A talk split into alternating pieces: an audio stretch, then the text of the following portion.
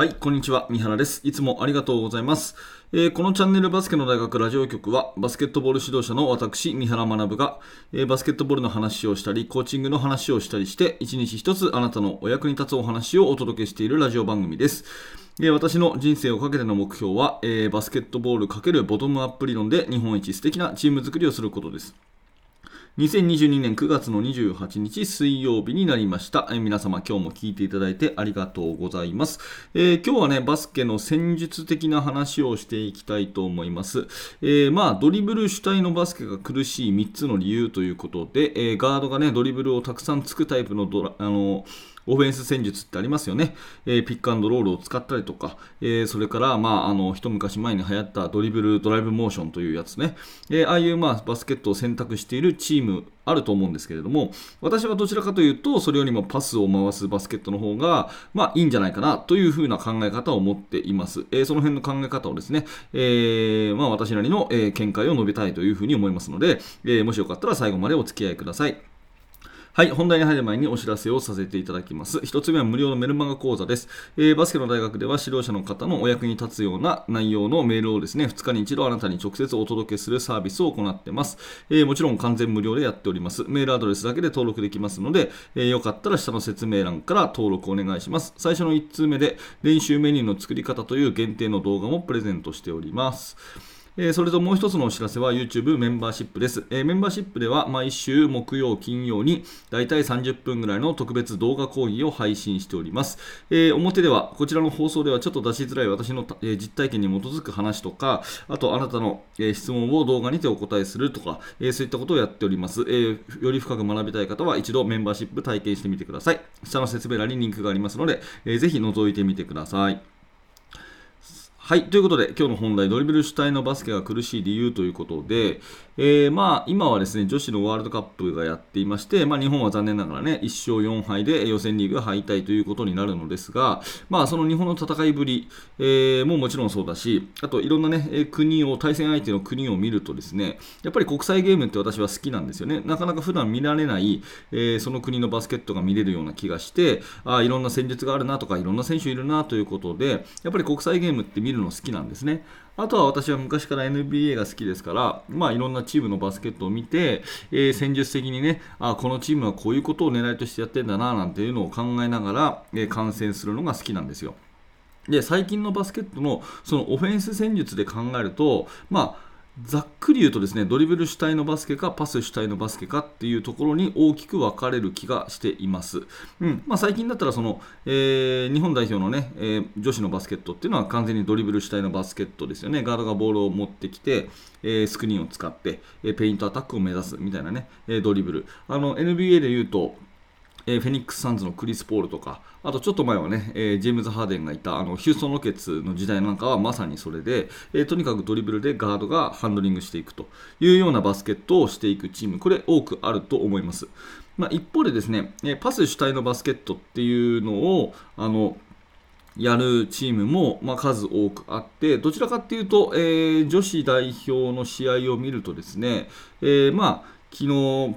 プレーしてたオーストラリアとか、えフランスとかですね、その日本の対戦相手の方はどちらかというと、パス主体のね、え、センターにがポストにちゃんといて、えインサイド、アウトサイド、イン、アウト、イン、アウトっていう風にパスをつないでいって、えズレを作っていくようなそういうバスケット、うん、をやってるチームが多いかなという風に思います。あの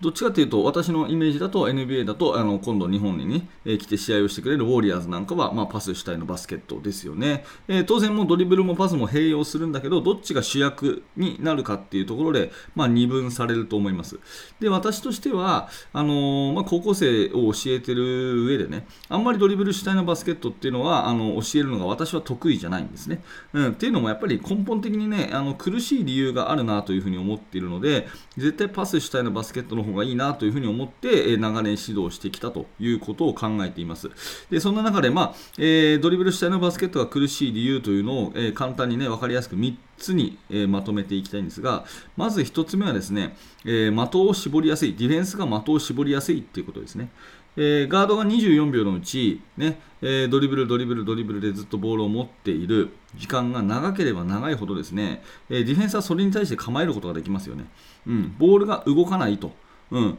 ボールが動かないということ、この人がボール持ってるっていうことが分かれば分かるほどですね、ヘルプポジションは、え的を絞りやすいわけですね。えー、そうなってしまうと、やっぱり、えいくら1対1でこういったところでですね、ペイントを踏めずに、えー、苦しいシュートで終わるということがよくありますから、なるべくボールは1人が長く持たない方がいいんじゃないかなというのが私の,、まあ、こ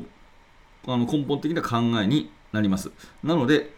ボールを持っている人が長くなるとディフェンスが的を絞りやすくなるというのが、まあ、苦しい理由の1つ目ですね。はい、で2つ目はですねそもそも技術的に難しいということですね、えー、ドリブルをついていって本当に1対1だったらいいんですけど1対1だったらまだいいんですけど、えー、多くの場合は1対1で抜けきれないということがあるわけですね、うん、そうなった時にじゃあ、えー、その1対1で抜けきれないのをなんとか助けましょうと言って、えスクリーンに来ることがほとんどですよね、まあ、いわゆるピックアンドロールのプレーと。そうすると味方だけが来てくれればまだいいんですけど、えまあ、スクリーンプレーをするとですね漏れなく相手のディフェンダーもついてくると。まあ、要するに、ボールに対してスクリーンをかけるっていうことは、自分のボールマンにディフェンスを寄せるっていうことにもなるわけですよ。はい。っていうことで、技術的に難しいというのはですね、1対1ならまだしも1対2を抜いていくようなドリブル能力がないとこのオフェンスは成立しないんですね。え分かりますでしょうか ?1 対1ならまだしもですね1対2をですねドリブルでやっつける技術がないとこのドリブル主体のバスケっていうのは、え通用しないということになります。はい。えー、まあ、1対2を作っていってパスをさばくということになるんですが、この1対2のです、ね、ドリブルキープ力っていうのは、なかなか、まあ、難しくてですね、これが身につくと本当にどんな戦術でもできると思うんですけど、うん、技術的にやっぱり上位に行けば行くほど、1人がドリブルをしていって、ピックアンドロールでそこからズレを作っていくというような、えー、まあ、ストレートのバスケットはかなりですね、技術的に難しいんじゃないかなというふうに思います。これがまあ理由の2つ目ですね。はい。えー、で、3つ目、最後はですね、えーと、周りがボールをあまり触らないというところです。えー、先ほどもから言っているように、ガードがずっとボールを持っています。そしてスクリーナーが来ます。そのスクリーナーを使ってドリブル、ドリブル、ドリブルでずっと、まあ、こねくり回してペイントを踏んでいく。うん、で、ギュッとディフェンスが収縮したらパスをパンとさばいて、え、オープンのスリーポイントみたいな形を取るわけですが、うん、そこまでそのシュートを打つ人はですね、ずっとボールを触らないで、最初のタッチでシュートしなきゃいけないんですね。で、これは意外と大きな問題で、ボールをやっぱりね、あの感覚としてこうたくさん触ってるとですねそのシュートタッチみたいなのって、えー、えあの手に入れやすいんですよね。これ言ってること分かりますかね？私、選手時代すごいそれを思ってたんですけどボールをまず1回触ってパスして返してでもう1回もらってシュートっていうのはしやすいんですけどずっとただ待っててですねボールが来なくて来たボールをファーストタッチでいきなりシュートするって結構難しいんですよね。まあ、緊張するんですよね。はい、なので、ボールをね、なるべくこうパンパンパンと軽くこう回して、えー、回しといて1回タッチを掴んでおいてからシュートっていうようなところが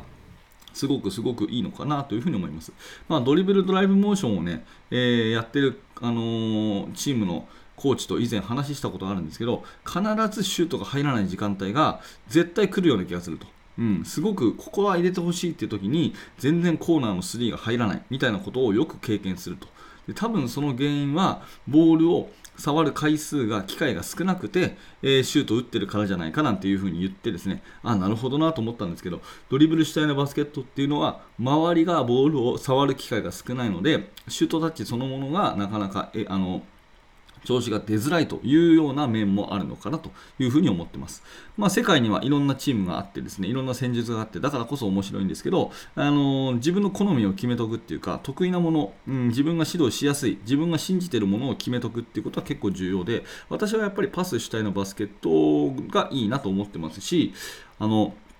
それを教える方が得意なんですね。逆に言うとドリブル主導のバスケットっていうのは、うん、私はうまく教えられないんですよ。そういう立ち位置で考えたときに、えー、まあ、ドリブル主体のバスケットをね、えー、あなたがやっていたとしてもそれを否定するわけじゃないんですが、私のまあ好みということで考えたときにですね、えー、ドリブル主体のバスケットが苦しい理由としては、まず1つ目は相手が的を絞りやすくなってしまう。2つ目はそもそも技術的に難しい。そして3つ目は周りがボールを触らないので、シュートタッチが得にくいというこの3つにあるような気がしております。りますはい、ということで、えー、今日は私の、えー、ドリブル主体のバスケットが苦しい理由ということを、えー、お聞きいただきました。いかがだったでしょうか、えもし何かね、えご意見等あれば、えコメント欄にてお待ちしております、え高評価、低評価のボタンもお気軽に押していただけると嬉しいです。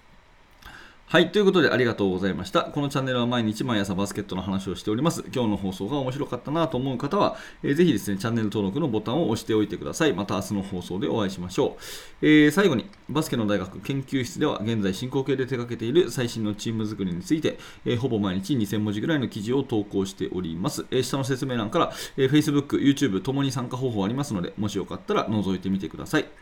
はい、最後までありがとうございました。三原学でした。それではまた。